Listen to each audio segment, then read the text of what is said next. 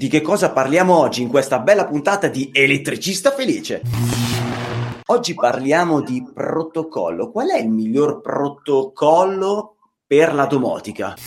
Elettricista Felice, idee, novità, cazzeggio per trasformare un comune elettricista in un elettricista felice a cura di Alessandro Vari.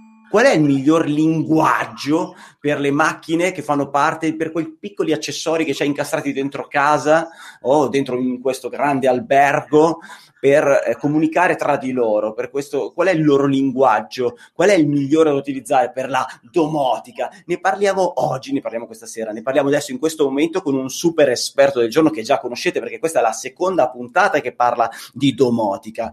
Ma prima di parlare, prima di incontrare l'esperto, prima di entrare nel vivo della puntata, noi andiamo a ringraziare i finanziatori di questo bellissimo progetto, quelle persone che sono entrate a far parte di, di Elettricista Felice felice finanziandolo perché eh, credono veramente che sia una bella cosa parlare di formazione per il nostro lavoro. Queste persone sono Alessandra Formaggio della Rigel.biz, Massimo Bonucchi del Classic Devices Club, Stefano Salvoni di webkarma.it, Marco Biancardi di iLook.com, Enrico Sentino di Smart Mini Catania, Mattia Gaiani di fmelectric.it, Daniele Bonalumi, GL Giornale dell'installatore elettrico, elettricoplus.it, Alessio Piamonti, il professionista elettrico.it. Ragazzi, grazie, grazie, grazie, grazie, veramente grazie di cuore a tutti voi che siete andati su elettricistafelice.it slash fai la differenza e avete scelto di finanziare questo bel progetto. Ma entriamo nel vivo di questa puntatona e andiamo a conoscere chi è questo esperto del giorno che, che, che conosce tutto di questa domotica e che ci parlerà finalmente di questo protocollo, qual è il miglior protocollo per utilizzare questo sistema domotico. L'esperto del giorno è lui, Alessio Vannozzi. Ciao Alessio, per chi non ti conosce, chi sei e cosa fai? Ciao Alessandro, ciao a tutti. Eh, io mi chiamo appunto Alessio Vannuzzi, sono un ingegnere, sono il titolare di Omega Progettazioni, che è uno studio eh, di ingegneria e mi occupo di consulenza, formazione e progettazione di impianti domotici. Eh, faccio corsi un po' in tutta Italia e in particolare sono orgoglioso di essere il coordinatore dei KNX Professionals Italia. Che cos'è questo, questo protocollo? Intanto che cos'è? proto, proto, proto, protocollo. Cioè, proprio... ah, allora, eh... cos'è? cos'è?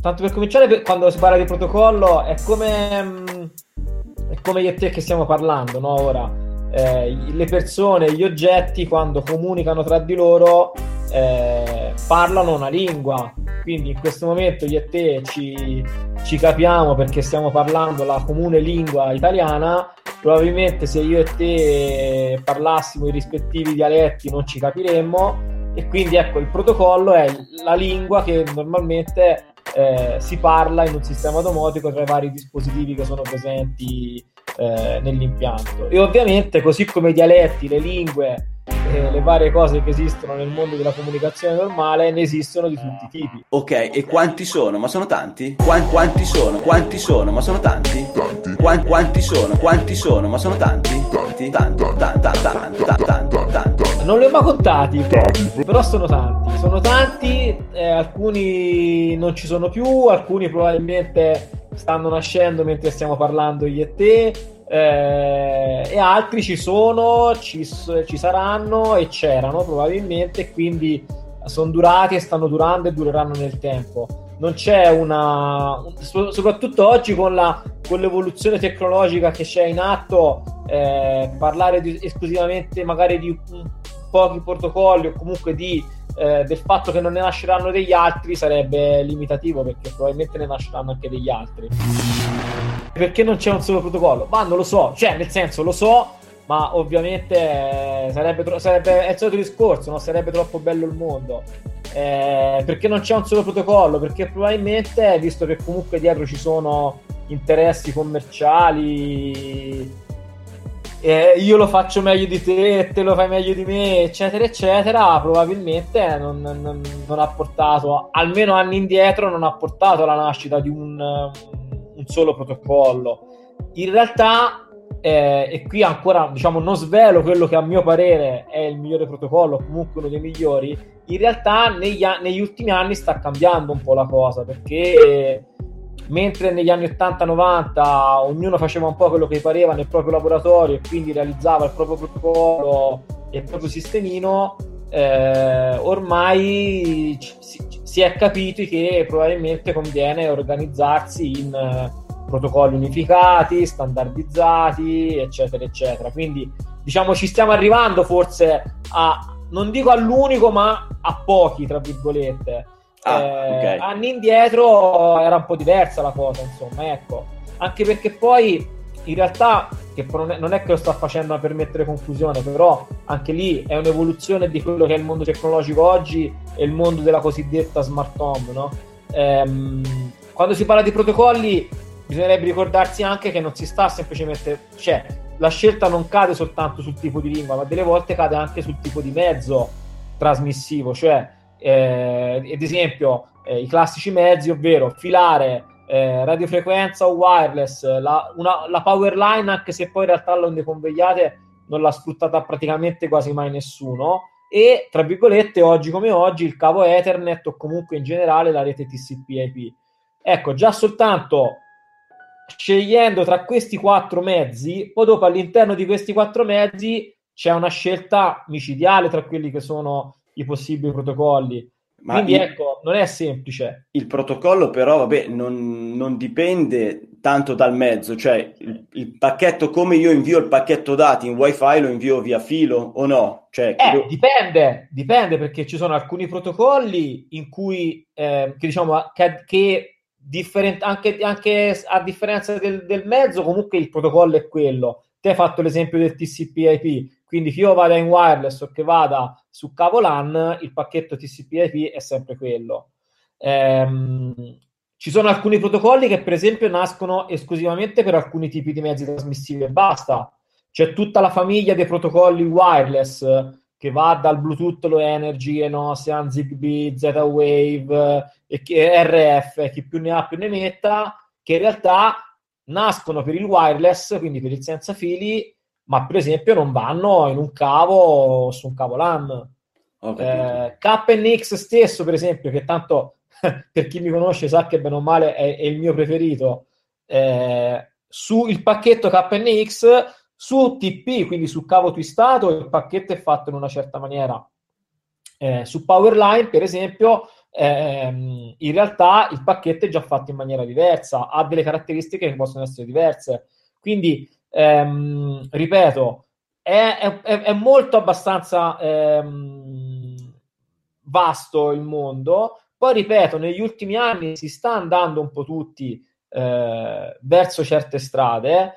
Ehm, in Italia, ma non solo, la domotica per anni e tutt'oggi ancora sono presenti tantissimi protocolli cosiddetti protocolli proprietari. No? Io quando spiego la differenza tra un protocollo proprietario e un protocollo standard, banalmente uso quello che è quello che tutti i giorni ci capita con la lingua italiana, no? La lingua italiana, o comunque se vogliamo parlare a livello europeo, la lingua inglese, la lingua standard, eh, il dialetto locale o nazionale rispetto a un'altra è la lingua che si, finché stai nel tuo orticello eh, parli e, e, capisci, come esci in un orticello diverso, eh, potrebbero non capirti più. Eh, e quindi hai bisogno di un traduttore e così capita spesso con le domotiche un pochino più eh, proprietarie dove il linguaggio è limitato a dispositivi esclusivamente di quel proprietario che ha, che ha impostato eh, la propria domotica con un certo protocollo, con certe regole, ma che se provi a metterci il pezzo di un'altra marca o di un altro tipo di domotica, probabilmente non riescono a parlare a meno che qualcuno non si sia inventato il famoso gateway che ti permette di parlare da un protocollo a un altro e quindi avere il, il traduttore eh, di lingua. Quindi questa cosa per anni si è prolificata, soprattutto in Italia, tant'è che esistevano tante domotiche, esistono ancora ad oggi tante, però una volta ne esistevano molte di più eh, di domotiche proprietarie.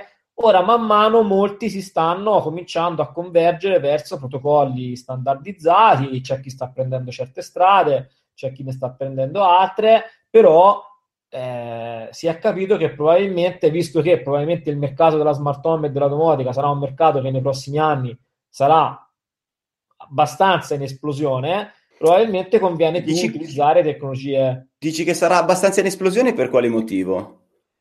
Ma allora, premesso che eh, a mio avviso lo è già da qualche anno e personalmente lo sto vedendo anche nel mio lavoro. Ehm, io, io, sono ancora relativamente giovane nel mondo della domotica perché sono circa nove anni che mi occupo di domotica. Ci sono colleghi, amici che sono molti più anni che si occupano di domotica di me.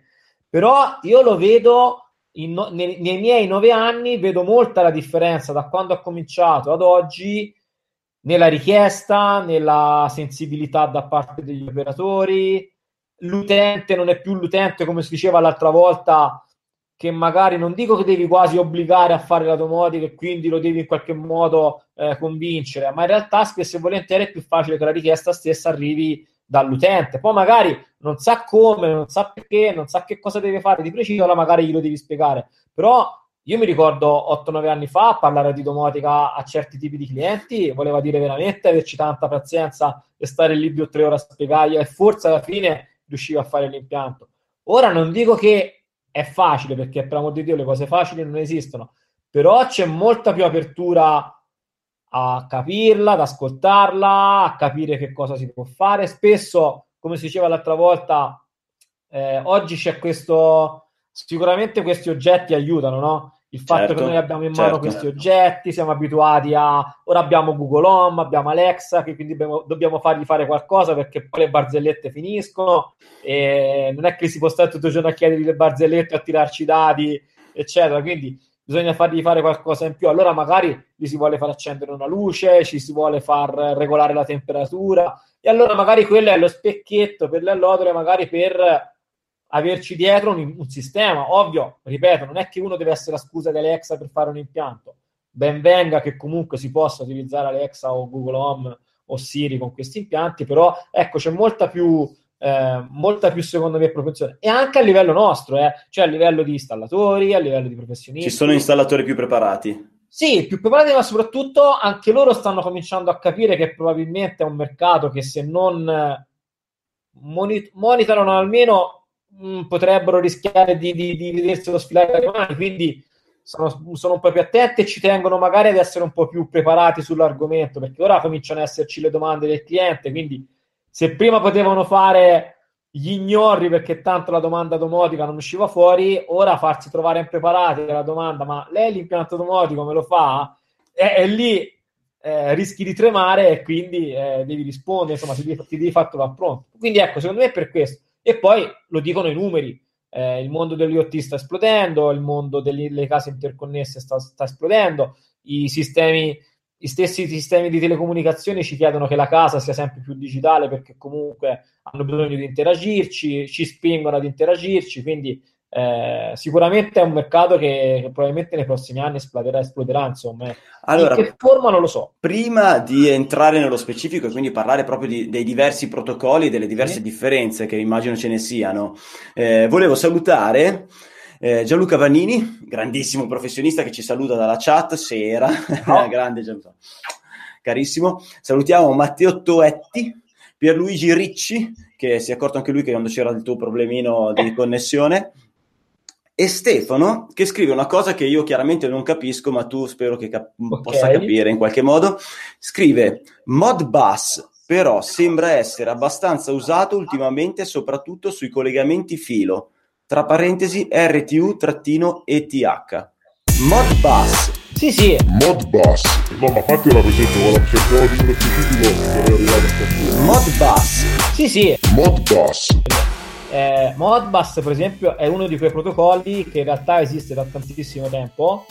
Si è evoluto perché esiste sia in, vo- in forma seriale pura che diciamo in forma, per esempio, legata al cavo Ethernet, quindi sotto, sotto cavo LAN. Eh, è utilizzatissimo in, tanti, in tante applicazioni, per esempio, soprattutto in ambito energetico e termico, meccanico, è un linguaggio che è un protocollo che spesso viene, viene utilizzato eh, ti faccio un esempio, te eh, monti mai, eh, utilizzi o installi impianti fotovoltaici? Io personalmente no. Ok, però cert- di certo conosci gli impianti fotovoltaici, un inverter, eccetera. Ecco, okay. banalmente, probabilmente qualsiasi inverter sul mercato che vai a prendere, ora mi viene in mente Power One perché qui Toscana, eh, la vecchia Power One ora BB, però in generale qualsiasi eh, inverter probabilmente vai a prendere, probabilmente ti metterebbero a disposizione un'uscita Modbus che ti permetterebbe di ricevere direttamente dall'inverter tutti quanti i dati di produzione. Quindi andarti a leggere i vari, a parte vari parametri di produzione, ma magari anche degli alert, degli allarmi, eccetera, eccetera. Perché? Perché è un protocollo molto utilizzato. Quindi Modbus sicuramente è uno di quelli. Il problema è che come come te hai provato a istigarmi con il titolo, che hai provato in tutti i modi a tirar fuori sto benedetto protocollo migliore, eh? così mi fai subito dei, dei, nemici. Non è che non esiste, oppure non voglio per forza dirlo io qual è il protocollo migliore. Il problema è che eh, bisognerebbe prima di tutto essere dei buoni conoscitori dei protocolli per poi poter essere in grado di poter capire caso per caso non solo qual è il migliore per quel caso, ma potrebbero essere anche i migliori. Ma dai. Ti faccio un esempio, ti faccio un esempio banale. Um, se uno domani mattina deve fare una palazzina di uffici, probabilmente non è detto che utilizzerà un solo protocollo per la famosa building automation, ma mi verrebbe da dire che perlomeno probabilmente ne userà due se non tre perché mi verrebbe da dire che probabilmente l'illuminazione verrebbe fatta in DALI, mm. che è già di per sé un protocollo. Chiaro. Legato, legato all'illuminazione, però è un protocollo d'automazione. Prova... Che si può interfacciare con gli altri, però. Appunto, e poi probabilmente, che poi probabilmente verrebbe integrato attraverso un gateway, quello vabbè, c'è tanti modi, probabilmente verrebbe integrato con, ora la butto lì, con un KNX per fare il resto dell'automazione e magari con un Modbus oppure se siamo poi, che ne so, in uffici a più alto livello, per esempio con un protocollo BACnet eh, che magari è più adatto appunto a centrali termiche o comunque a impianti meccanici di un certo livello e addirittura dopo un certo punto magari essere tutte e tre eh, diciamo integrati o comunque portati su un livello ancora più superiore perché magari la palazzina di uffici ha bisogno di un'interfaccia web che monitorizzi tutto il sistema e probabilmente tutti e tre i protocolli verranno portati lato IP. Quindi eh, non c'è la soluzione unica. Ovvio che se te domani mattina mi dici c'è da fare l'appartamento della signora Maria, probabilmente il backnet non lo prendo nemmeno in considerazione.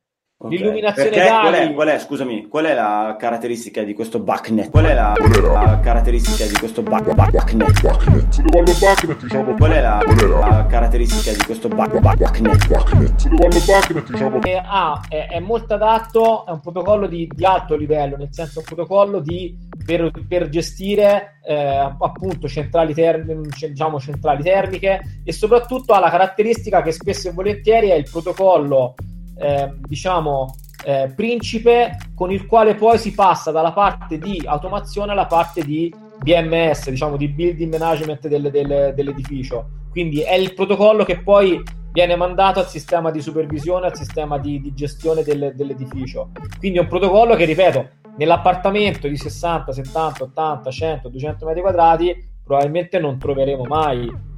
Però è un protocollo anche quello. Mm. Eh, se fossimo in America, eh, probabilmente staremmo qui a parlare di Loanworks, che è ancora un altro linguaggio, ancora un altro protocollo che è di stampo più americano che europeo. Quindi, eh, per non parlare poi, se appunto scendiamo nel, nel medio piccolo, come dicevo prima, probabilmente anche tra chi ci ascolta, tutti quei protocolli non standardizzati che comunque magari per applicazioni o certi tipi di applicazioni sono validi ed hanno la loro validità.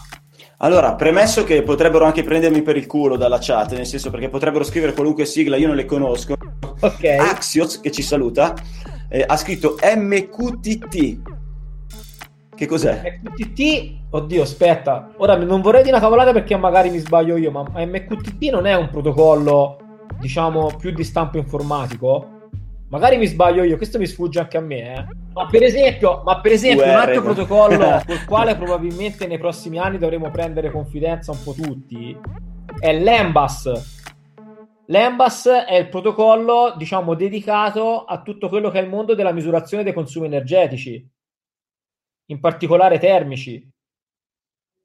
Quindi anche quello altra sigla, altro protocollo, anche se particolarmente dedicato a certe cose, però anche quello è un altro protocollo. Mm.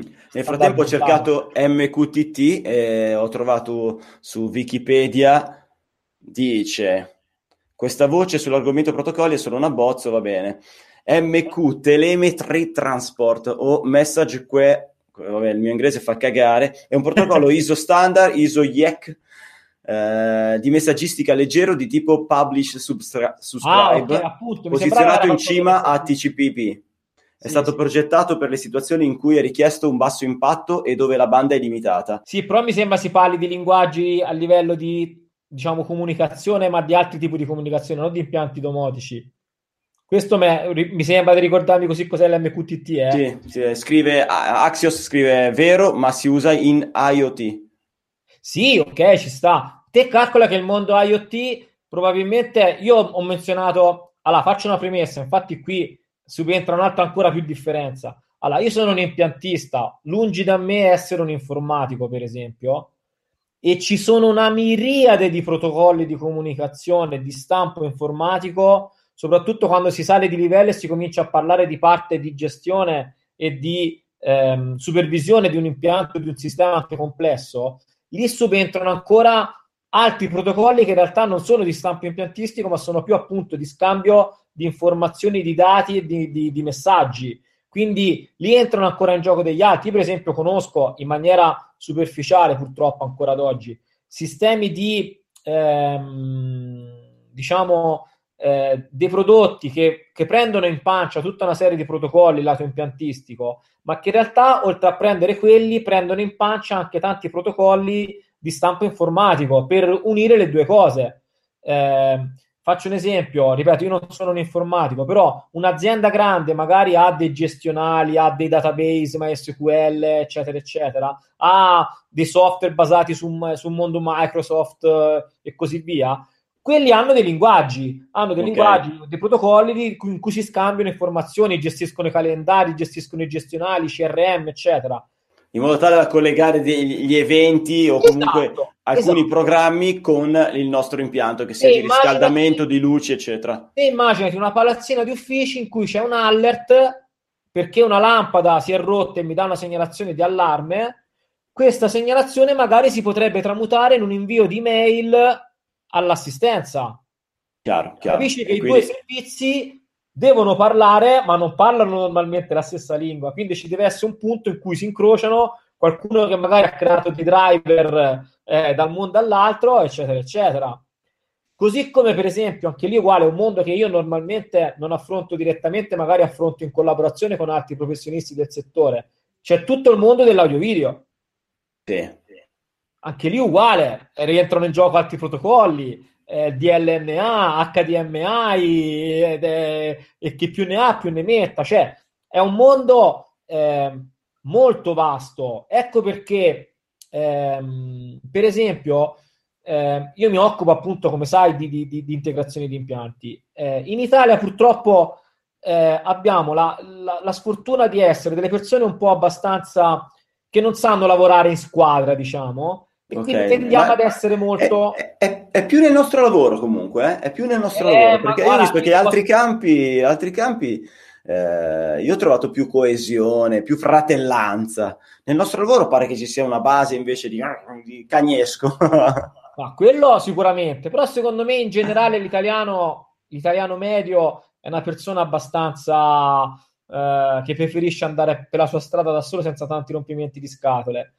Eh, il problema è che appunto, come hai visto stasera, già parlare di sistemi integrati, averci questo purpurri di, di, di, di sistemi, capisci bene che magari una persona da sola riesce male, riesce male a sapere tutto di tutto, no? Tant'è che ci sono degli, degli studi eh, fatti da alcune associazioni all'estero in cui, che parlano di eh, società o comunque di, di, di, imprese che dovrebbero occuparsi di sistemi integrati che dovrebbero essere, secondo loro, composte almeno da 15, 10-15 persone. Perché? Sì. Perché ci deve essere l'esperto in audio video, l'esperto di, di, programmazione, l'esperto in questo, l'esperto in quell'altro, e poi magari insieme riuscire a tirare su un sistema che parla anche più lingue. Purtroppo Axios, noi...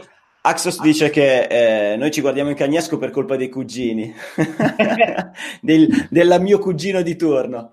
Eh... ha citato altri usato in domotica, Home Assistant, eh, Open Hub. Domotica. Eh, eh, open Hub. Domotica. Eh, però vedi anche quelli, no? Eh, però vedi. Eh, però vedi anche... Domotica. Eh, eh, open Hub. Domotica. Eh, però vedi anche quelli, no? Eh, però vedi. Eh, però vedi che stiamo testando anche noi in questo momento.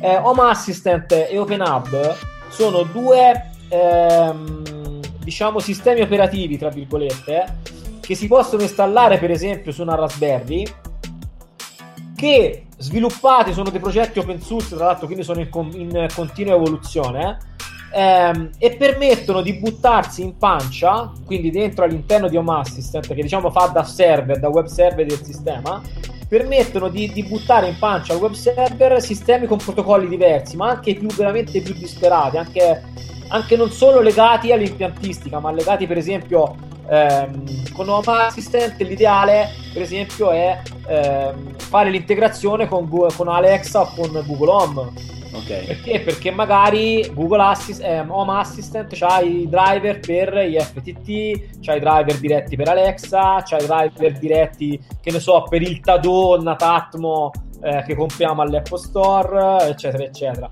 Quindi sono dei, dei sistemi molto interessanti che peraltro stanno prendendo molto piede, eh, anche perché sono relativamente, relati- dico relativamente, di facile programmazione. Eh. Io ripeto, non sono un informatico e tutte le volte che vedo una riga di comando mi viene l'orticaria, mm. eh, quindi proprio non ce la fo, è più forte di me. Però ehm, vedo che si stanno sviluppando molto. molto. Io, noi abbiamo, io ho la fortuna di avere un ragazzo giovane molto molto vispo su questo, su questo mondo che ci sta un po' eh, smanettando e stiamo cercando di capire quali potrebbero essere le potenzialità sia di Home Assistant che di Open Hub, però sono due piattaforme molto interessanti per esempio. Però non sono protocolli di comunicazione quelli. Chiarissimo. Questa cosa è importante. Flavio Giuliani che saluta, ciao Flavio. Sì, che tra l'altro è ex studente, saluto. ecco perché ti, alla fine conclude con grazie professore, un saluto. eh, vedi? Eh. Allora, eh, Flavio scrive, buonasera, volevo chiedere se il Gateway KNX DALI è oramai diventato il dispositivo comunemente più utilizzato in termini di economicità ed efficienza per la gestione dei corpi illuminanti. Eh, bella domanda. Ehm, ecco, vedi per esempio, anche qui si vede, eh, quando te prima mi hai chiesto, ma il mondo della smart home è, è, è in esplosione? Se te andavi qualche anno fa eh, in un appartamento normale, eh, o comunque medio normale, diciamo, e provavi a parlare di illuminazione d'ali, ti, ti tiravano in faccia. Eh, a me ultimamente è già successo un paio di volte nelle ultime due settimane che mi ritrovo in degli appartamenti, sì, medio grandi, ma non grandissimi e non così di sfarzo, diciamo, con dell'illuminazione DALI. Perché? Perché abbass- si è abbassato il costo delle lampade DALI, DALI è più diffuso, si è ne capito la potenzialità e quindi di conseguenza l'utilizzo di un, di un gateway KNX DALI eh, o comunque di un'interfaccia al DALI è sempre più frequente. Ci sono tantissimi gateway KNX DALI sul mercato, sinceramente quasi, insomma, la maggior parte sono tutti validi, poi a seconda, ovviamente, vanno, tra virgolette, uno magari prende più confidenza con uno piuttosto che un altro perché impara a, a parametrizzare quello, certo, a programmare quello certo, piuttosto certo. che un altro, però ecco, mh, è un dispositivo che è sempre più utilizzato e comunque sia, ripeto, per esempio nel, in un building di uffici o comunque in un building diciamo medio, di media grandezza è quasi ormai scontato che ci sia dell'illuminazione DALI e probabilmente di conseguenza un gateway Connex DALI. Guarda, io adesso sto facendo in centro a Milano 2000, 2000 metri quadri di uffici e lì hanno previsto di base il DALI per no, l'illuminazione no, di base. Non, ormai, ripeto, il resto dell'impianto è normalissimo. Eh, cioè. sì, sì. No, no, ma perché se te vai a vedere quanto costa ormai un ballast DALI, un corpo illuminante DALI, eh, non è che c'è tutta questa gran differenza tra prenderlo non DALI e DALI, quindi ehm, probabilmente, e sapendo poi che cosa ne possono tirar fuori, perché comunque può essere regolato, si può autoregolare, ci sono i sensori, quindi puoi creare tutta una serie di funzionalità che a lungo andare soprattutto vanno a far risparmiare energia, perché poi il bello del DALI è il poterlo andare a dimmelare e regolare in automatico quando per esempio non ci sono persone farlo spegnere, quando c'è illuminazione esterna farlo regolare a seconda della luce diurna che arriva da fuori, eccetera, eccetera. Quindi è è molto utilizzato. Pierluigi Ricci chiede, eh, su impianti di illuminazione pubblica, quale protocollo consiglieresti? Eh, lì... Allora, esistono, io guarda, me l'hanno fatta anche qualche settimana fa sta domanda. Premetto che non lavoro nel pubblico, quindi ehm, ho poca dimestichezza con gli impianti di illuminazione pubblica, però ho visto che molti produttori, anche recentemente ad una fiera che sono stato, molti produttori stanno cominciando a eh, proporre i cosiddetti lampioni sempre più intelligenti, che spesso e volentieri anche lì si ricade un po' su protocolli un po' proprietari, nel senso che sono dei sistemi un po' fatti, no, non fatti in casa perché sembra brutto, però un po' chiusi, no? dove il, il, il, produttore crea un sistema che è, è in grado di proporre di conseguenza al, alla sua soluzione tecnica per regolarlo. Eh, io direi in generale come regola di cercare sempre dei sistemi che abbiano ehm, delle soluzioni standardizzate o che comunque sono aperte eventualmente anche a dialogare con altri sistemi. Quindi mi verrebbe da, dire, da continuare a dire il DALI anche nell'illuminazione pubblica, perché comunque è un protocollo standardizzato. Però ripeto, eh, quella dei lampioni, quella dei lampioni eh, pubblici è un argomento interessante che tra l'altro per chi lavora nel pubblico, secondo me, offre anche discrete opportunità di lavoro perché le pubbliche amministrazioni stanno capendo che possono risparmiare tanto rifacendo un'illuminazione pubblica magari che si regola, si autoregola, che comunque è possibile regolare. Quindi c'è chi ci sta facendo diversi lavori. Eh beh, effettivamente l'energia consumata per l'illuminazione pubblica non è poca roba, quindi al no, comune potrebbe interessare visto che scarseggiano i soldi. Certo, te pensa a tutte le periferie delle città dove spesso e volentieri c'è l'illuminazione che spesso sta al 100% tutta la notte, quando magari non passa un'anima in quel quartiere. Non dico che deve essere spenta perché se c'è l'illuminazione pubblica c'è un motivo, altrimenti non l'avrebbero messa, però magari, eh, che ne so, regolarla ad una percentuale che poi quando passa un'auto si autoregola ad un valore più alto, oppure eh, determinare che da certe ore a certe ore non si accendono tutti, ma si accendono soltanto alcuni lampioni. Quindi andarla a parzializzare è comunque nell'arco del tempo annuo porta dei risparmi non indifferenti. Quali altri protocolli puoi presentarci? Ma allora, ribadisco, grazie a Dio, eh, come ho detto all'inizio, nel tempo piano piano si stanno restringendo. Eh, ci sono molti protocolli eh, proprietari che stanno sparendo o sono spariti.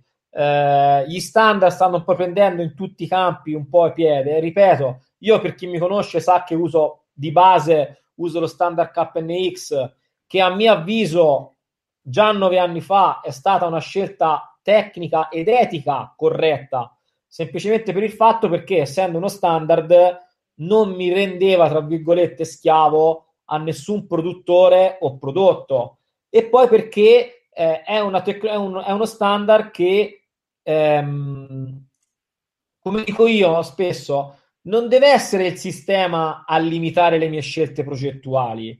Cioè, mi spiego, ci sono delle, delle domotiche non standardizzate o proprietarie che spesso sono loro a pormi il limite di dove posso arrivare io come progettista. Quindi sì. non sono io che dico, ah, questa cosa non, si può, non, la, non la so fare. È il sistema che mi dice, no, guarda, sta cosa, figlio mio, mi dispiace, ma non sa da fare con questo sistema, o scegli un altro o con questo questa cosa non si può fare.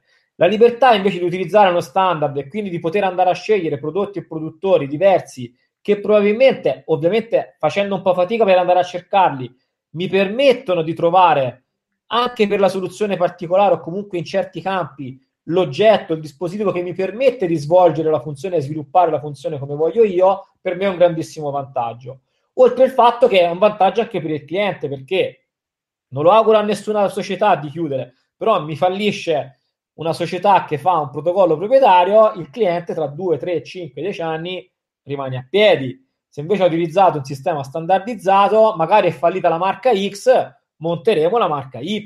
Non, non è un problema, insomma, ecco. Questa cosa per me, ripeto, è più un discorso... Ora mi fai venire in mente EasyDom eh, sai Isidom che adesso c'è ancora? C'è stato un periodo che, che adesso raccorre, magari dico una cazzata, però io mi ricordo Isidom che aveva spinto tantissimo con Microsoft, eccetera.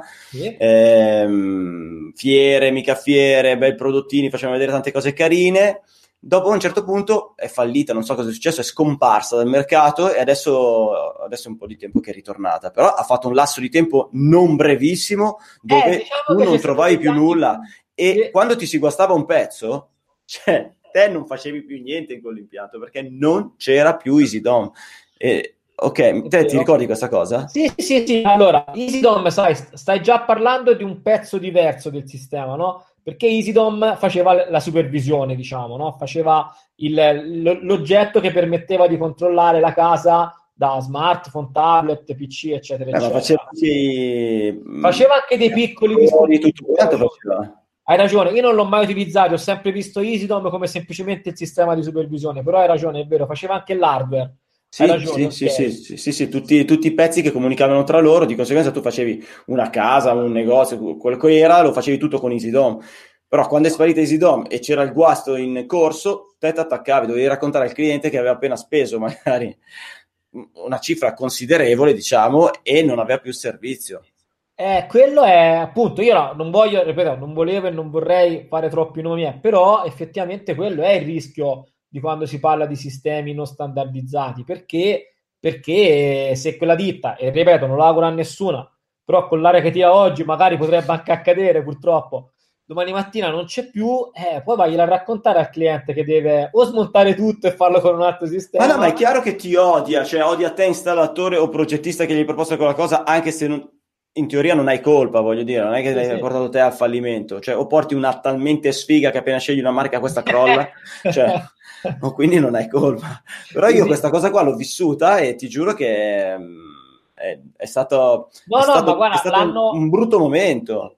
Guarda, la- la- delle volte la vivono e comunque l'hanno vissuta anche persone che conosco, che, hanno, che ho conosciuto installatori, quindi ti capisco benissimo. E ripeto, io per primo, anche se ehm, nove anni fa, quando io ho cominciato, KNX ha sempre avuto questa nomea di protocollo, di standard costoso, tra virgolette, eh, probabilmente agli arbori o comunque dieci anni fa lo, lo era, o anche se in realtà secondo me non lo è mai stato, nel senso che il trucco era sempre comunque quello di andare a cercare un pochino più a fondo di quel mondo lì, piuttosto che in maniera superficiale e bassa, dove magari eh, conoscevi un prodotto due prodotti, quelli costavano tanto e dicevi che KNX era costoso.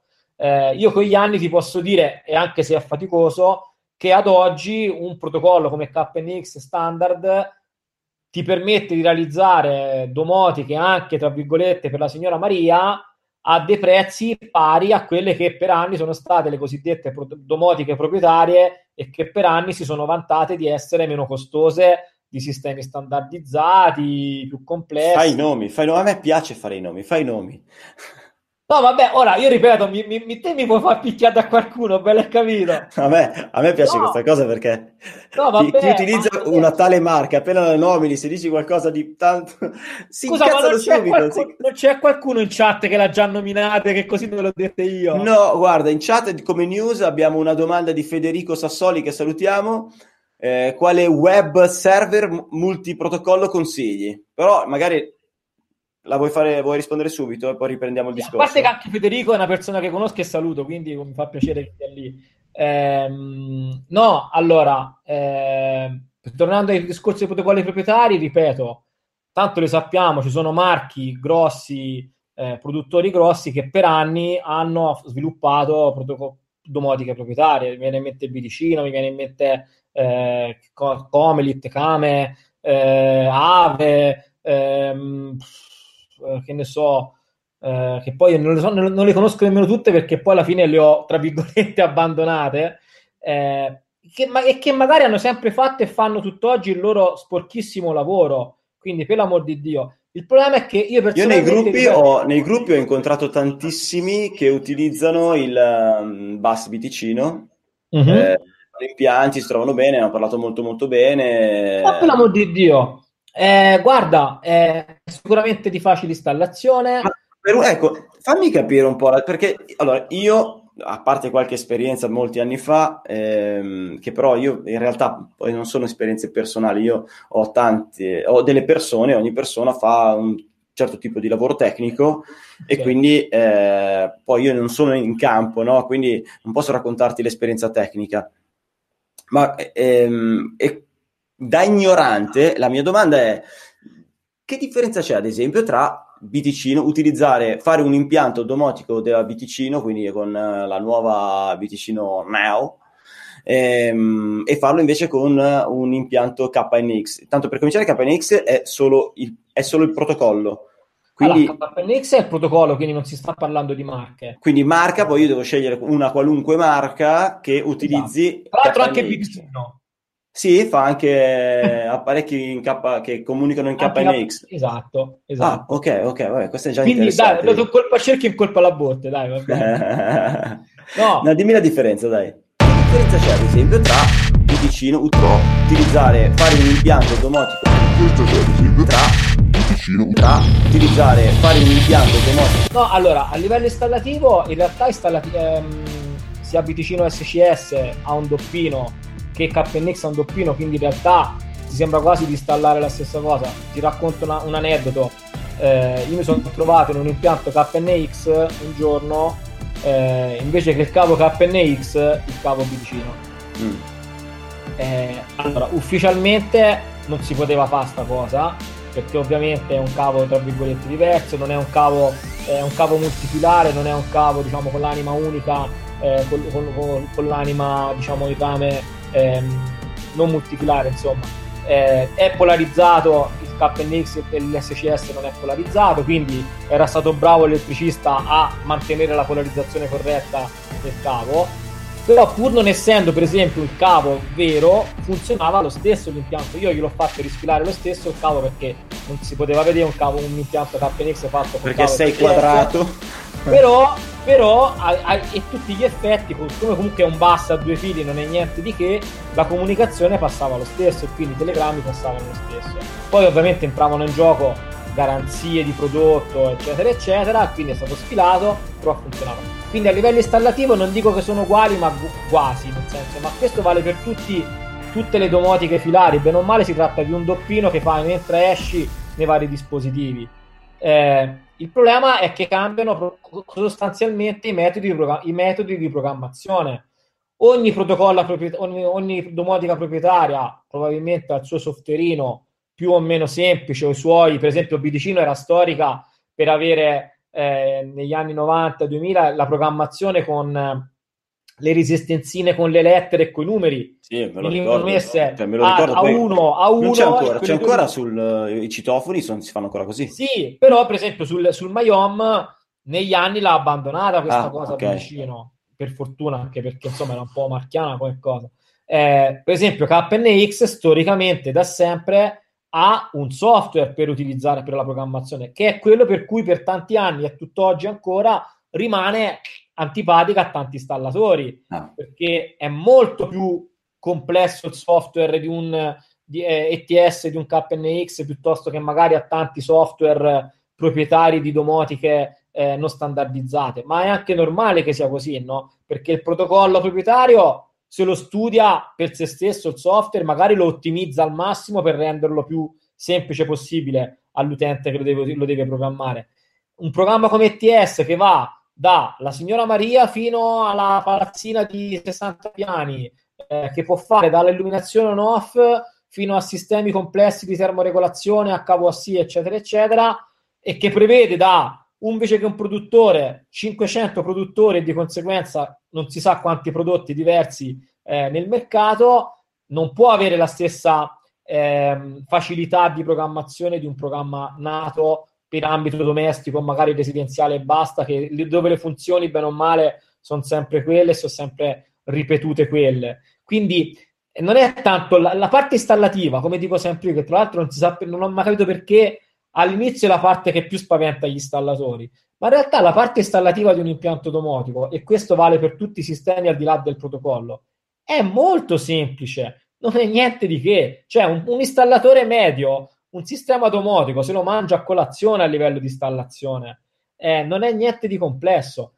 È la parte di programmazione la parte, tra virgolette, difficile, ma mm. non perché è difficile, perché va fuori da quello che è il normale lavoro di un elettricista. Bravo, bravo, cioè, bravo. non si tratta più di cacciavite, forbici e cavo. Si tratta di prendere bene o male un PC o un tablet per quelli che fanno domotiche con l'app, ma si tratta di prendere qualcos'altro in mano e questa cosa spesso fa paura perché mh, non voglio parlare di ignoranza diffusa, però c'è anche ignoranza, c'è gente che il PC, magari il instalatore di 55-60 anni che lo fa da 30 anni, il PC probabilmente non l'ha mai imparato a utilizzare. Mm, ho capito. Non ci si mette a fare un impianto in programmazione. Però lì, ecco perché te giustamente torno, torno a quello che dicevi te, dove siamo dei lupi solitari. Lì non è che uno non dovrebbe fare domotica, semplicemente dovrebbe trovare la collaborazione di qualcuno che il PC lo sa usare. Bravo, Bravo, bravo. Quindi lui si occuperebbe comunque dell'infilaggio, della, della posa dei Ecco. frutti e tutto quanto e lascia al suo tecnico di fiducia la programmazione di Ecco. quell'impianto, così non Può un perde di questo fiducia, mercato. Può essere un ragazzo giovane che magari hai preso a 20, 21 anni, 25 anni e lo stai tirando su, che probabilmente è più propenso ad- a mettere le mani su un PC. Può essere un, una- una- un collaboratore magari che ti ha suggerito il tuo produttore di fiducia. Non lo so, però non è che bisognerebbe dire di no, bisognerebbe dire sì, la faccio, però magari non da solo. Chiaro, chiaro. Sì, sì, Ognuno sì, certo. guadagnerà per quella che è la sua parte, ma perché dire di no a prescindere? E invece purtroppo, sempre perché il famoso discorso che tendiamo a collaborare malvolentieri con gli altri, allora no, piuttosto diciamo no, fa schifo la domotica, ma non è che proviamo a capire se magari c'è qualcuno che ci può aiutare a farlo, o magari possiamo impararla a fare, non lo so. Però ecco, basterebbe fare quello perché ti ribadisco, guarda, davvero a livello installativo ti posso assicurare che non dico, ma no, non dico, sono quasi pronto a dirti che è più, è più facile di un impianto normale, un impianto domotico. Mm, mm, ho capito. Senti un attimo, fa- Federico Sassoli fa questa domanda qua. Ma protocollo proprietario è corretto chiamarlo impianto domotico? Cioè con chi cosa interagisce? Protocollo proprietario eh, è, è- è corretto chiamarlo domotico? Sì, perché comunque fa dell'automazione e fa un- un'integrazione di impianti per quello che quel sistema nasce e può fare. Ok, La quindi segue, segue delle ricette, segue dei, eh, diciamo dei, mm, com'è che si chiamano?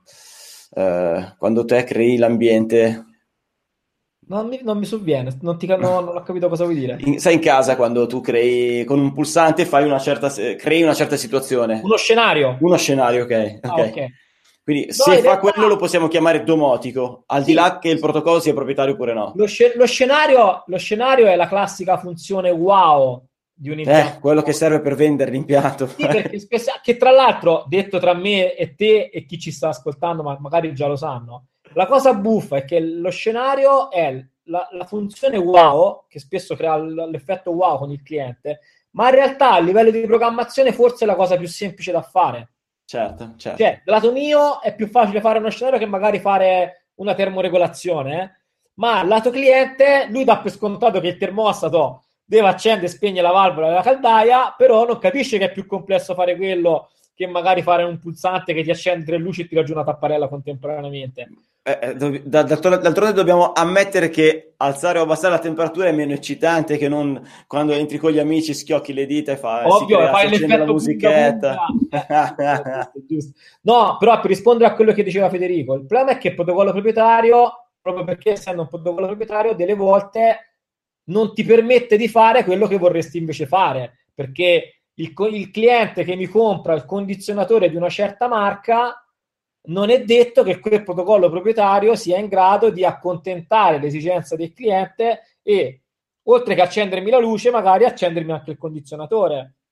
Chiaro, Un vero, protocollo vero. standard è molto più probabile che qualcuno si sia adoperato per far sì che quel determinato prodotto, eh, mi viene in mente Daikin, Mitsubishi, LG, eccetera, eccetera, eh, sia in grado di poter parlare con quel sistema e di conseguenza integrare nel mio sistema domotico anche eh, il, il condizionatore piuttosto che la nuova lavatrice o piuttosto che Chiaro, chiaro. quello che arriverà. Quindi Sicuramente la scelta deve cadere su qualcosa di super diffuso dal punto di vista di Eh, protocollo. sì. Oppure, oppure, e ci sono dei casi, ci sono alcuni, alcuni protocolli proprietari, quindi alcuni produttori che magari hanno fatto degli accordi con determinati produttori di certi tipi di sistemi, magari audio video o comunque di ehm, come appunto possono essere condizionatori, e magari dicono: Guarda, sì, il mio sistema funziona con i condizionatori, ma della marca del modello eh, X, Y, eh, eccetera, eccetera.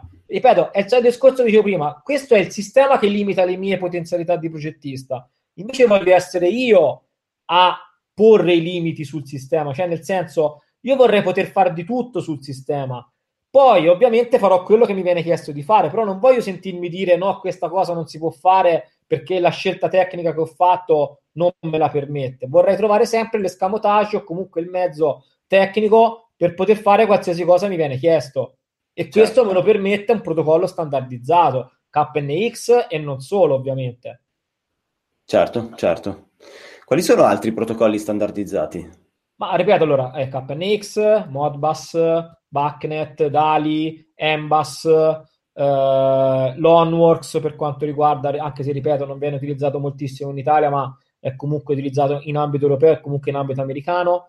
Questi sono un po' gli sta. Poi, ah, poi vabbè, c'è tutto il mondo wire, wireless, quindi c'è l'Enosian, c'è lo Zigbee, lo Z-Wave, io, per esempio, ho visto che ultimamente, anche se a me non fa, non fa impazzire come sistema, viene utilizzato anche il Bluetooth Low Energy per sistemi domotici. Probabilmente ne hai visto qualche casa qualche fiera ultimamente tra Elettromondo eh, e non ricordo l'altra dove sei stato. Eh, quella di Ceriani, Ceriani, Expo qui a Busarsizia. Sì, ecco, eh, lì ho visto insomma qualche produttore che ha introdotto anche come, propria, come proprio mezzo trasmissivo il Bluetooth Low Energy, anche se a me e... di sistema. Può essere? Cosa? Finder. Esatto, guarda, non volevo dirlo, l'hai detto te. No, comunque sì, la Finder. Noi tra l'altro, guarda, lo stiamo, lo stiamo provando in laboratorio perché anche noi abbiamo avuto la fiera MEF a Firenze settimana scorsa. Eh, Finder eh, faceva circolare appunto degli attuatori in Bluetooth e li stiamo testando. Funzionano perché funzionano, però, per esempio, ho qualche dubbio sul fatto, ci, ci, abbiamo qualche dubbio sul fatto che la scelta della, della rete Bluetooth sia la migliore quando magari ci sono altre reti come per esempio Zigbee, Z-Wave, ma anche Nosian, che probabilmente sono un po' più eh, adatte a sistemi wireless, soprattutto che, si, che creano a loro volta rete tra di loro, tra i vari oggetti. Quindi non lo so, ecco, la devo ancora capire bene questa scelta del Bluetooth, lo Energy eh, di Finder. Ah, guarda, io andrò, dovrei andare eh, il 9, quindi mh, mm, dovrebbe essere martedì o mercoledì. Sì eh, in Finder a Torino. Ah. A vedere, le novità, a vedere le novità direttamente in azienda, come producono, cosa fanno, cosa combinano.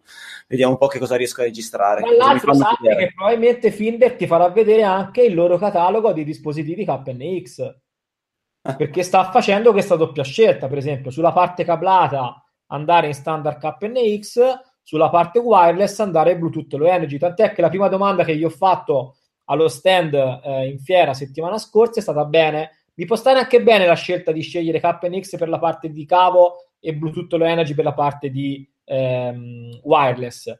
Però mi devi dare modo di farli dialogare insieme. Perché attualmente non lo fanno? Eh, perché attualmente io so che stanno tirando fuori il gateway ehm, che ancora diciamo non è ufficialmente presentato, probabilmente te lo faranno vedere in anteprima eh, in, in, sede. Eh, io gli ho detto, guarda, sarebbe bello se però in un futuro io magari possa fare una parte in bus e una parte in wireless e però queste due cose, visto che comunque sei sempre Finder, possano parlare. Perché altrimenti eh, mi poni davanti a una scelta bizzarra. No? Te sei Finder e non so quale sistema domotico affidarmi che te produci. E non capisco qual è il migliore degli altri, visto che è tutta la sera che parliamo di protocollo, qual è il miglior protocollo, no? Certo, se certo. per primo mi metti il dubbio è un problema, no? Nel senso, se mi metti davanti a due tipi di, di domotiche... E... È già tra di loro, della stessa marca non si parlano, c'è un eh, problema. Capito, c'è, è un no, problema, dai, capito? Quindi, Vabbè, questo lo sveleremo, lo sveleremo. No, no, ma ripeto, mi hanno detto che probabilmente in avanti uscirà qualcosa che permetta a parlare ai due, ai due sistemi, però ad oggi è come se fossero due sistemi in casa di, che non parlano tra di loro. Oh, magari... Esiste un... Dimmi, dimmi. Esiste un protocollo per la musica? Chiede Federico. Eh, allora, per la musica, allora, attenzione, ehm, dipende cosa intende, cioè eh, la distribuzione audio-video, quindi dei contenuti della parte audio oppure appunto della parte audio-video, ha i suoi protocolli di comunicazione e non a caso ha la sua infrastruttura, no? Il cavo HDMI, il cavo di rete utilizzato anche per la parte audio-video, il DLNA, eccetera, eccetera. Se si parla di eh, gestire e comandare un sistema audio-video, questo si può fare per esempio eh, anche in KNX, ma anche con altri protocolli o comunque con altri sistemi domotici che per esempio quasi sono nati per quello. Eh, se probabilmente tra chi sta, sta, sta ascoltando c'è qualcuno che ehm, ha conosciuto, magari è entrato nel mondo della domotica più, più dal mondo audio-video che dal mondo impiantistico puro, probabilmente conosce sistemi tipo Crestron, Lutron, AMX, che da sempre, ehm, oppure per esempio Control 4, che da sempre sono dei sistemi che sono nati principalmente per eh, l'integrazione prima di tutto dell'audio-video e poi del resto della parte di impianti.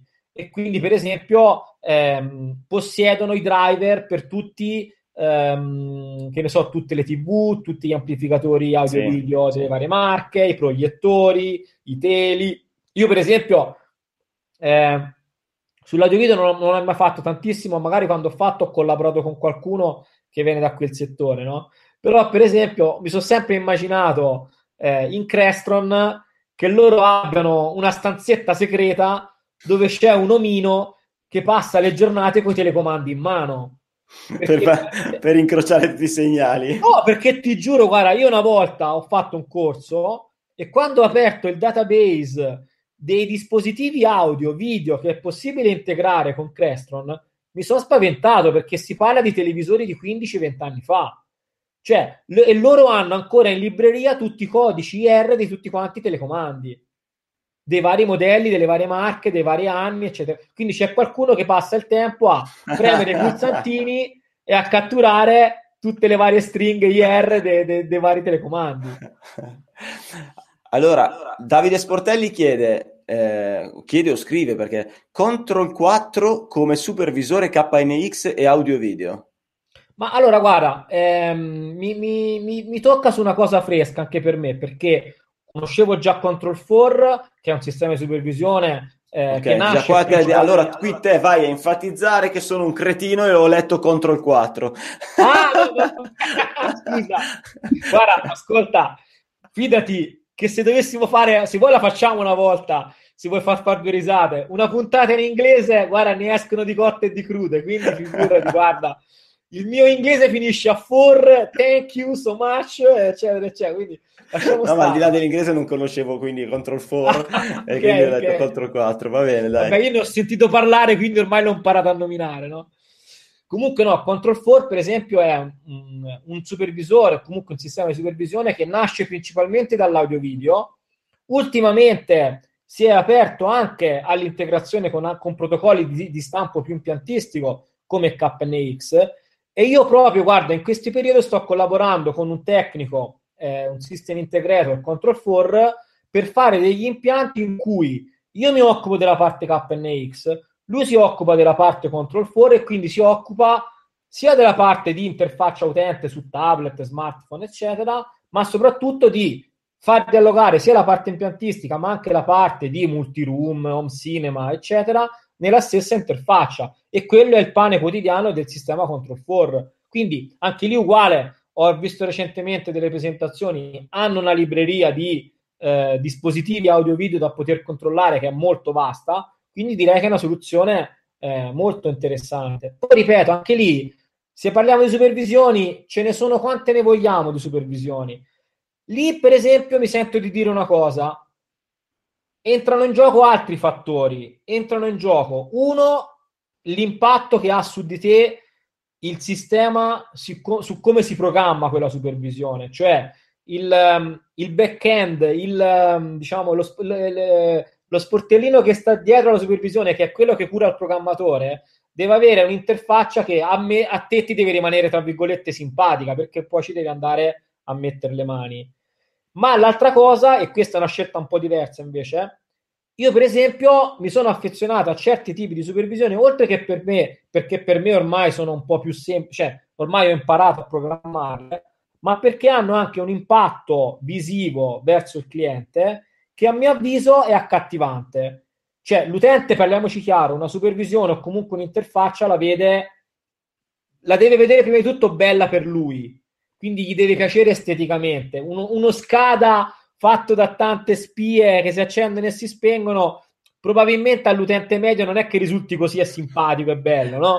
È più facile che vogliono la, la piantina, la pianta in 3D, la lucina colorata. Ecco, allora, allora lì... se non può fare il figo con il vicino di casa, eh l'impianto certo. non serve una sega. Eh certo, scusami, eh, ma non tanto il marito, ma la moglie quando invita la vicina di casa a casa che gli deve far vedere che lei è una sfigata perché non ce l'ha il sistema domotico, scusami. Eh. No, guarda, sembra, sembra, una cazzata, ma spesso avviene, avviene così, eh. cioè, nel ah, senso... avviene così con tutti gli oggetti dove ma fai non soltanto con la domotica, con tante cose, ecco, appunto, quindi voglio dire quindi questa cosa è un po' anche un discorso, cioè c'è vari aspetti che uno deve valutare.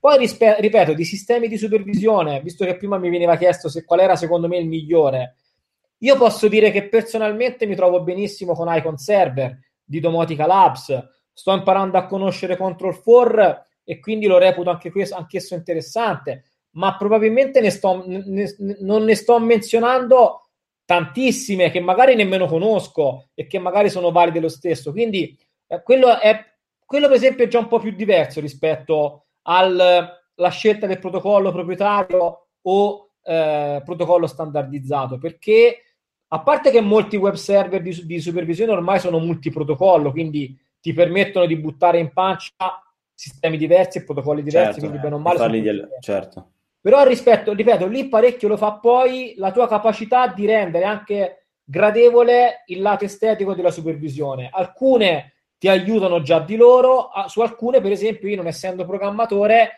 mi dovrei mettere lì e programmare in Java o in HTML, cosa che io non sono in grado di fare, quindi non potrei, tra virgolette, svolgere il mio lavoro. Quindi devo trovarmi un oggetto che mi permette comunque di, di, di realizzare il mio sistema, pur mantenendo un'estetica e, delle, e ovviamente delle funzionalità di un certo livello.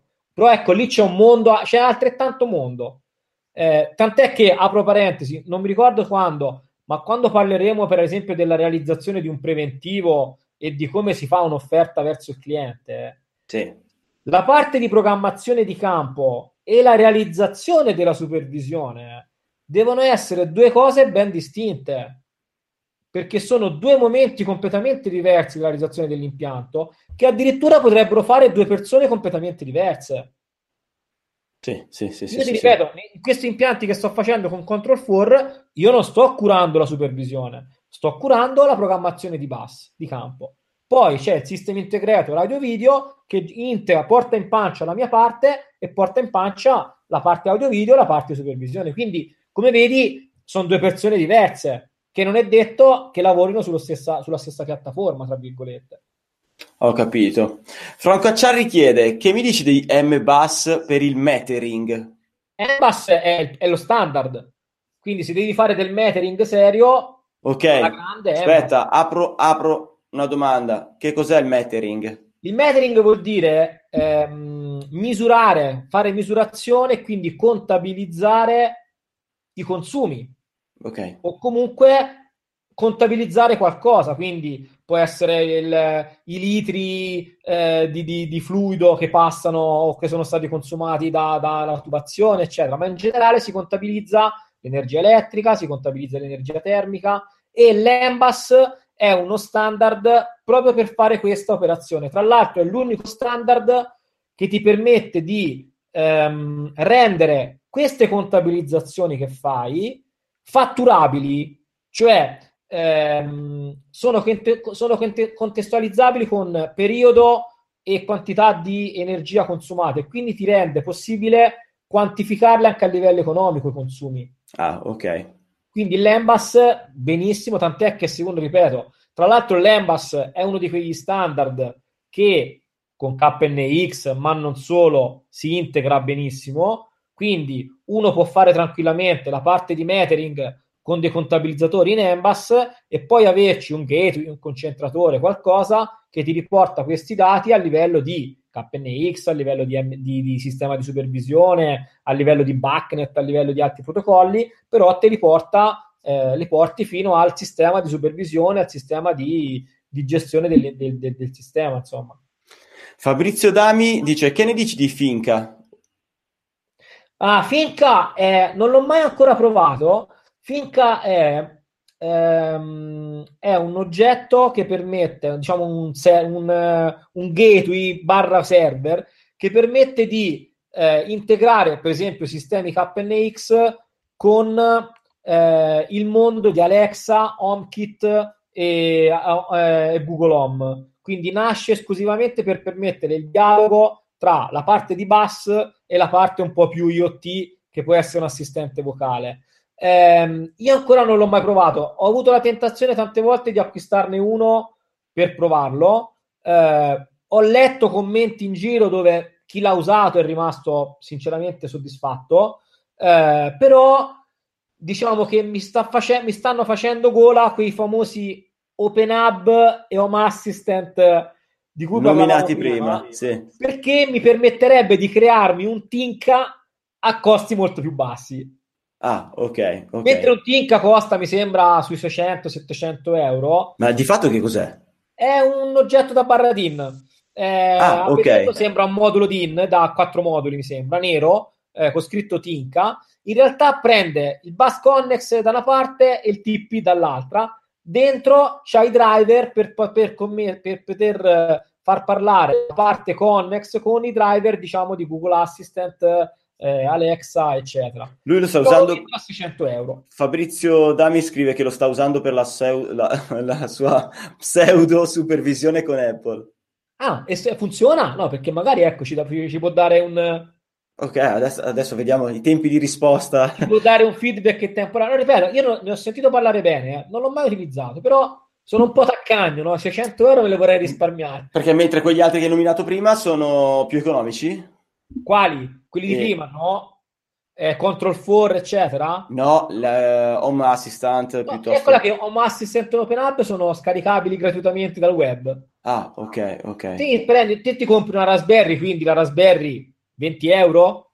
25? Sì, sì. Ci carichi dentro una SD da 4-8 giga, ti ci carichi dentro Home Assistant come sistema operativo, come OpenHub come sistema operativo e poi si tratta di programmare. Insomma, hai speso 30 euro anziché 600, tu dici. Eh, capito, però ovviamente con tutti i rischi che ti può dare una piattaforma da 25 euro, un software che ti sei autofatto, quindi non hai nessun testing, non hai nessun debug indietro, eccetera. Ecco perché ti dico, noi ci stiamo giocando internamente, perché ancora personalmente, personalmente, lungi da me darla a un cliente. Mm, okay, ok, ok. Però mi affascina capire fin dove ci si può arrivare, perché poi magari mh, mm, riesce a stabilizzarlo bene e quindi magari per alcune cose può rivelarsi una soluzione basso costo per impianti dove magari il cliente non può spendere tanto per fare delle cose. Ho capito. Quindi, siccome a me non piace che il cliente spenda soldi a vuoto, sembra strano, ma è così. eh, quindi cerco sempre di trovare un modo che permetta all'impianto di essere fatto, ma però che non abbia fatto svenare il cliente, anche perché poi mi dispiace se dice ah, accidenti a me quando ho fatto l'automatica mi ha fatto spendere un botto di soldi. No, ti ho fatto fare l'automatica, devi essere contento e spero di essere riuscito a farti fare una soluzione che non ti abbia fatto prendere un finanziamento alla banca, insomma, ecco. Certo. Fabrizio ci ha risposto, scrive che Finca è da 10, unica cosa che manca è il metering. Ma il metering perché probabilmente è un limite di HomeKit in questo momento più che di Finca. Perché anche lì Finca il limite glielo dà il sistema col quale si interfaccia sopra se mettiamo caso che ad oggi HomeKit, premetto che pur essendo nepoliano io ancora non ho mai utilizzato HomeKit, okay. ehm, eh, magari HomeKit ad oggi non ha un modo di visualizzare i dati energetici okay. o di graficare i consumi energetici e quindi non puoi fare metering. Ma non è Tinka il problema, è HomeKit o chi ci sta sopra. Perché io lato Connex di telegrammi di, telegrammi di misurazione, di misurazione elettrica o di misurazione energetica, gliene potrei dare quanti ne voglio. Il problema è che probabilmente di sopra non ho modo di visualizzarli. Mm, ho capito. Quindi eh, lì va visto. Eh, ripeto, io stranamente, pur essendo eppoliano, ancora HomeKit non ci ho manco messo le mani.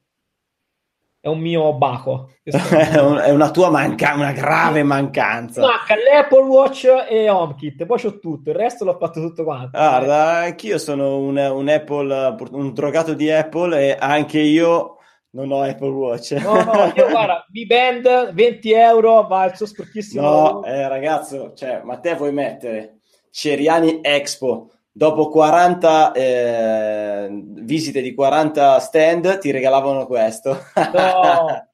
Una figata apocalittica. Tra l'altro io ho fatto le 40 interviste che devo ancora ne ho montate due, devo ancora montarne 38.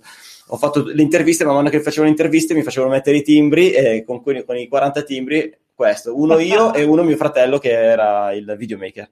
Cioè, giustamente, giustamente. cioè? Grazie Ceriani. Senti un attimo, sono andato indietro nella chat per andare a prendere una domanda che prima abbiamo messo da parte. sì, Vediamo se, se la becco al volo. Se la becco al volo, se la becco al volo. Allora, Ah, non era questo. oh, comunque di gente che non ha sonno ce n'è tanta a quest'ora. Eh, guarda, eh, Beh, la, la domotica è un bel argomento che ho già visto anche nella scorsa puntata, ha veramente interessato parecchie persone. Bene, bene. Allora, tre secondi. Ta ta ta ta ta ta. Allora, intanto, vabbè, incrocio quello che ha scritto Domenica Marotta che ti dice: eh, Alessio, ti ricordi che quel cantiere dove a Roma abbiamo fatto, abbiamo fatto, no, abbiamo visto in pratica che l'installatore aveva infilato il cavo FROR 3x050 e Connex funzionava ancora. Eh, no, no, ma di di cose ne ho viste anche, ne abbiamo viste diverse. Allora, ma sai che me la sono persa? Porca paletta, non la trovo. Ma secondo te, intanto, scusa Alessandro, chi Vai. ci sta ascoltando, la shock therapy l'ha fatta? no, quelli, quelli non- adesso sono, mancano, purtroppo mancano, ma non possono testimoniare del perché manchino. cioè, ma te l'hai ascoltata la puntata? certo che l'ho ascoltata, siete Io- geniali. Io mi sono massacrato dal ridere. Cioè, io, guarda, ringrazio Andrea Ciraulo, ringrazio Marco Puttelli, Alessio Piamonti. Cioè, la puntata scorsa, Shock Therapy, che era poi un pesce d'aprile, eh, devastante. Io ho pianto, ho pianto, ho pianto. Guarda, non È stata bellissima la serietà con cui ne parlavate. Ma poi, eh, e a un certo punto, Alessio eh, Piamonti si è, si è- ha detto: Oh, ma, ma dai, ma, ma lo diciamo che è uno scherzo, mica che poi davvero.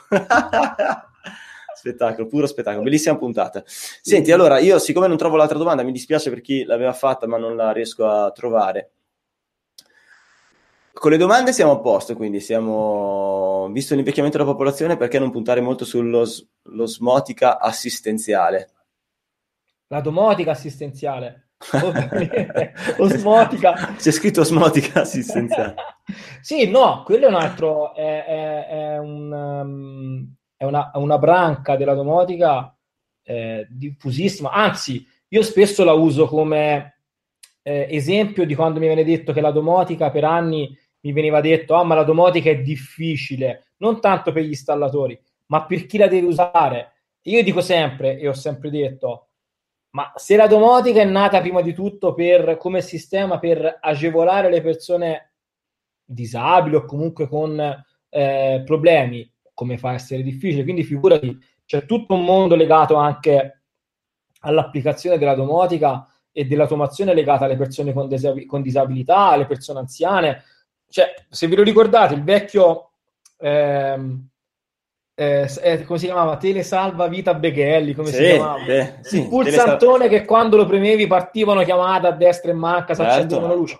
Era, tra virgolette, una domotica molto banale, ma era una domotica a supporto di persone anziane e persone con disabilità. Eh, oggi a maggior ragione, voi pensate, se non erro, eh, recentemente, non mi ricordo se Steinel, per esempio, ha presentato il cosiddetto, ehm, lo chiamano il sensore true, true presence, eh, di, di vera presenza, no? L'ho Perché visto in sensore- fiera, l'ho visto da Ceriani Expo. Eh, io l'ho visto Sì, l'anno sì. scorso alla team building, è bellissimo quel sensore. A parte che fa una marea di cose, no?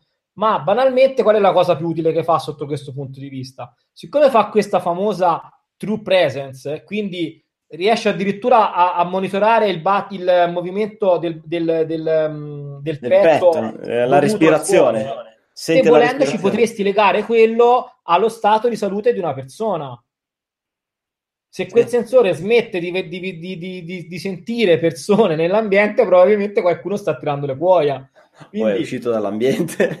Speriamo. Spera. Però insomma, ecco, cioè, eh, quindi figuriamoci, si possono fare tantissime applicazioni eh, legate al mondo del, del, della, dell'assistenza delle persone disabili, eh, l'allarmistica, le tele, ormai anche le telecamere, no, al giorno d'oggi, che possiamo mettere all'interno di un'abitazione, quindi possiamo remotizzarle e poter controllare che cosa accade all'interno di un ambiente. Ce n'è veramente tante di cose. Ma la cosa bella è che non c'è limite fondamentalmente a quello che si può fare con un sistema domotico. Non cioè, c'è. il limite, limite alla fantasia.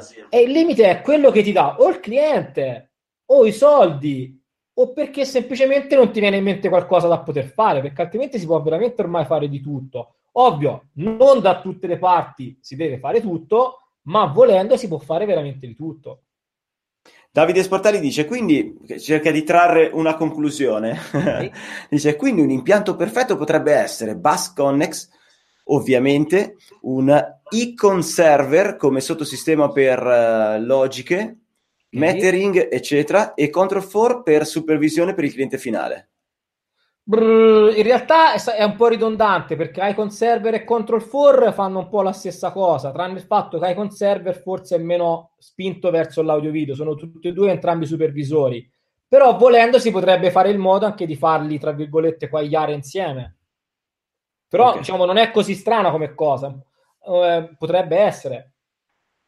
Ok. Senti, te vuoi aggiungere qualcos'altro sui... Ma no, aggiungere nel senso che, come ho detto, di protocolli ne esistono tanti, di standard ne esistono tanti, vi, vi chiedo, vi, vi, consiglio di, tra virgolette, anche questa volta, di essere curiosi. Quindi, quindi di consiglio inutile del giorno è di essere curiosi, di essere curiosi perché è un mondo vasto che bisogna costantemente monitorare perché potrebbero accadere delle cose dalla sera per la mattina e cambiare delle carte in tavola dalla sera per la mattina il consiglio che posso dare sui protocolli è che eticamente, tecnicamente e professionalmente parlando, io sono più per i protocolli standard che per i protocolli proprietari.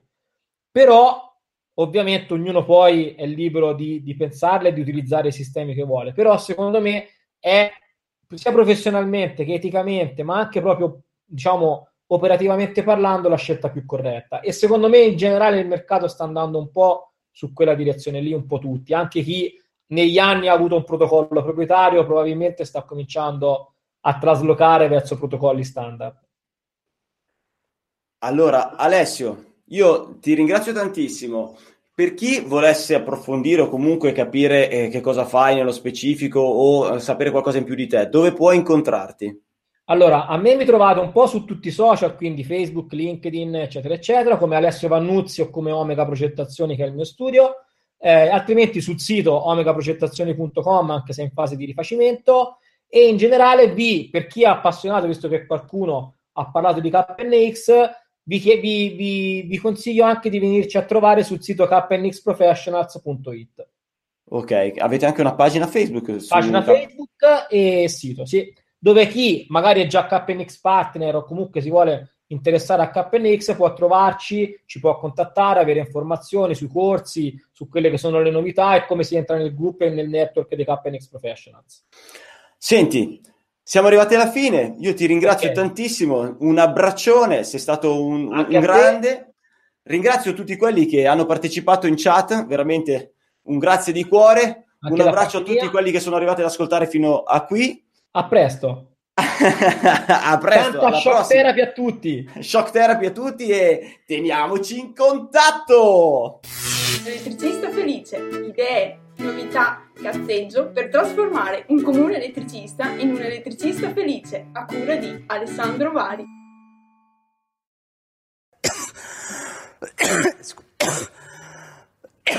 Scusate. Grazie per essere stati con noi. Grazie. Da dove vieni? Da Rimini. Per farti scegliere come professionista, descriviti in 10 secondi. Eh, artigiano, diciamo che lavora più che altro sull'incivile. Eh, un artigiano okay. che ha imparato non andando a scuola, ma sui, sui cantieri e basta. Adesso facciamo un gioco, fingo di essere una nuova cliente al telefono e tu mi rispondi. Pronto, sono rimasta senza luce, sono appena uscita dalla doccia, il salvavita non si alza più, lei è in grado di ripararlo? Beh sì, intanto si metta un bel paio di ciabatte di gomma alte, poi si asciuga per bene e poi dopo ne parliamo magari quando è pronta per andare davanti al quadro elettrico generale, valutare quali sono diciamo, le condizioni dell'impianto, se tutti gli interruttori sono in posizione on oppure c'è qualche cosa che è in posizione off. Quanto mi costa per un'ora a casa mia? Ma io la mia tariffa oraria è di 20 euro. E con fattura? Beh, ovviamente con la fattura ci va il 22% se uno non ha... Ok. Di solito chi, chi ha una necessità, la fattura su 20 euro non le richiede. Invece, Ma è la verità, è la verità. invece cosa pensi dell'uso? Dopo È una cosa più lunga, più, come dire, un intervento che non, non si conclude in un'ora, perché ci sono degli interventi che possono anche durare più tempo. Dopo uno chiaramente fa i suoi conti e sicuramente la fattura la richiede, anche perché una prestazione può durare anche una giornata. Cosa pensi invece dell'uso in fiera di ragazze come oggetti decorativi in carne ed ossa? Beh, quello è sempre un fattore, diciamo, per attirare attenzione, no? Perché le donne sono meglio degli uomini, diciamo, anche esteticamente. Non è che lo dico io, è, è la verità. Poi dopo chiaramente i gusti sono gusti e lì Grazie, sei ufficialmente un elettricista felice. Adesso basta! No, non è giornata, non ne posso più, guarda, io chiudo, eh, chiudo.